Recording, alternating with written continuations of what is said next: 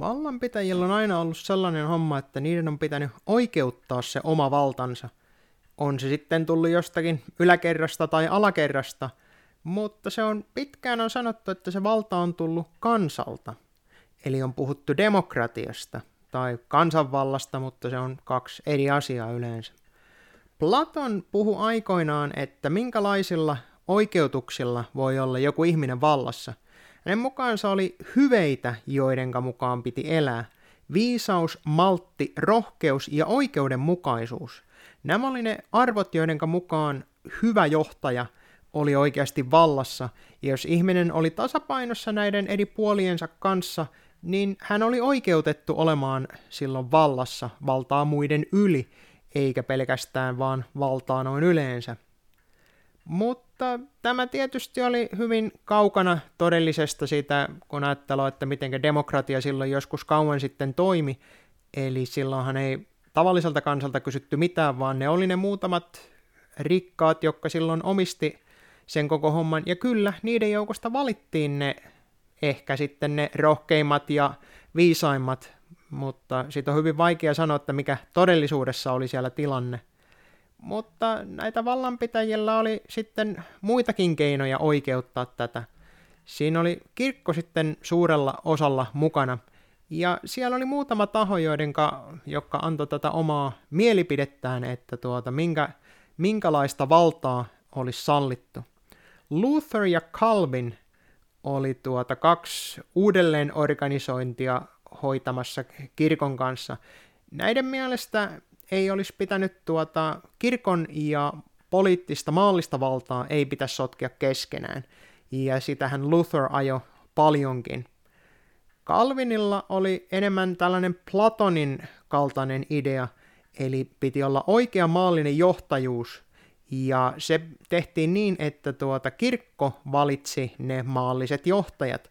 Eli kun sulla oli ne kaikista parhaat hyvät ihmiset siellä kirkossa vallassa, ja ne valitti sitten omasta mielestään ne kaikista parhaat ihmiset sitten maalliseen valtaan, niin silloin meni kaikki aivan nappiin. Käytännössähän kirkossa oli ne papit siihen aikaan oli ihmisiä, jotka eivät voineet periä sitä tuota valtaa enää siitä omasta suvustaan, joten ne meni papistoon. Ja kun niillä oli papistossa sitten oikeus tehdä tämän tyylistä asiaa, niin, niin no, sen saa jokainen päätellä itse, kuinka se meni. Sitten oli Machiavelli ja Hobbes, oli kaksi, jotka jatko tätä kehittämistä, tätä nykyisen demokratian kehittämistä. Machiavellin on osa varmaan kuullutkin, ja hänellähän oli yksinkertaisesti valta oli sitä niin, että se jolla on isoin tykki.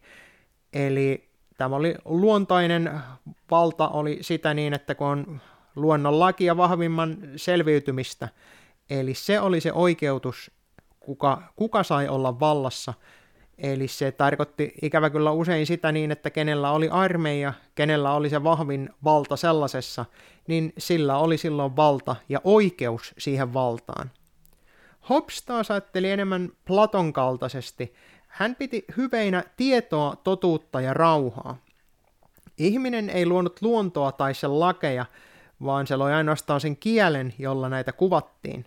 Ja kun tiedettiin, miten maailma suunnilleen toimii, voitiin tätä tutkittua totuutta sitten käyttää luomaan rauha ihmisten kesken ja saada oikeutettu hallinto. Ja sitten oli enää tavan kansalta, kysyttiin, että eikö näin ole hyvä, ja jes, kaikki meni hyvin. Näin siis periaatteessa, kuinka se käytännössä sitten meni, niin se on taas aivan toinen asia. Mutta jos ajatellaan tätä, näitä historian havinoita ja verrataan sitä tähän nykyiseen, mikä periaatteessa on lähinnä tällainen idols tai joku muu vastaava suosiokilpailu. Eli ei siinä ole minkäänlaisia hyveitä eikä mitään tällaisia arvostettavia asioita yleensä haeta, vaan yksinkertaisesti siinä katsotaan, että kenellä on median ansiosta paras kannatus. Ja sitten kun siellä on eniten kannatusta, niin se on jostain kumman syystä sitten oikeutettuna valtaan. Eli kun mitä isompi joukko ihmisiä on sanonut, että kyllä, tämä tyyppi, niin silloin se on oikeutettu siihen valtaan muiden ylitse. Tämä kansan tahto onkin sitten toinen asia, että kun ajatellaan, että kuinka paljon se media todellisuudessa luo sitä, ja kuinka paljon se kansa oikeasti jotain asiaa haluaa, niin tässä voidaan jo huomata sitä, että kuinka kaukana siitä todellisuudesta, tai siis todellisesta ää, oikeutuksesta siihen valtaan, niin kuinka paljon sillä kansalla oikeasti on siinä niin kuin edes osaa ja arpaa, että kyllä ne saa sanoa, että kyllä me annamme valtamme näille, ja sitten ne ihmiset, jotka on sen tuota, suosiokilpailun voittanut, niin jostain kumman syystä niin niillä on sitten oikeutus valtaan kaikkien muiden ylitte. Tilannehan on tällä hetkellä semmoinen, että jos media oikeasti olisi ja se aikois nostaa näitä hyveitä, hyviä johtajia valtaan, niin sillähän olisi siihen täys mahdollisuus. Sillä olisi mahdollisuus ottaa niitä päättäjäksi haluavia ja haastaa niitä, osoittaa sen, että tuota, mitä ne ainakin puheissaan meinaa, koska käytännössähän sitten taas kun ruvetaan tekemään jotain, niin ne teot on sitten jotain aivan täysin muuta. Mutta ainakin sitä voitaisiin yrittää, että selvitettäisiin, että millä asioilla nämä edustajat oikeasti olisi. Mutta käytännössähän se on sitä niin, että media on valinnut, että ketä sinne seuraavaksi pääsee. Kyllä siellä voi muutama päästä tuurilla tai omalla työllään, eli rahan käytöllä, niin on mahdollista päästä myös sillä tavalla eteenpäin, mutta käytännössä se on se neljäs valtiomahti, joka määrää sen, että mitä puhuvia päitä sinne eduskuntaan tai näihin kaupungin valtuustoihin todellisuudessa pääsee. Ja nyt sitten tätä pidetään oikeutettuna, että heillä on valta, koska ihmiset, jotka ei asiasta nyt tarkemmin vaivautunut ottamaan selvää, niin laittoi siihen numeron siihen lappuun. Sehän oli se oikein oikea oikeutus siihen valtaan, eikös? Pohjimmiltaanhan demokratiaa, kun voidaan pitää Machiavellin tapana hoitaa se oikeutus, koska sehän on enemmistödiktatuuri.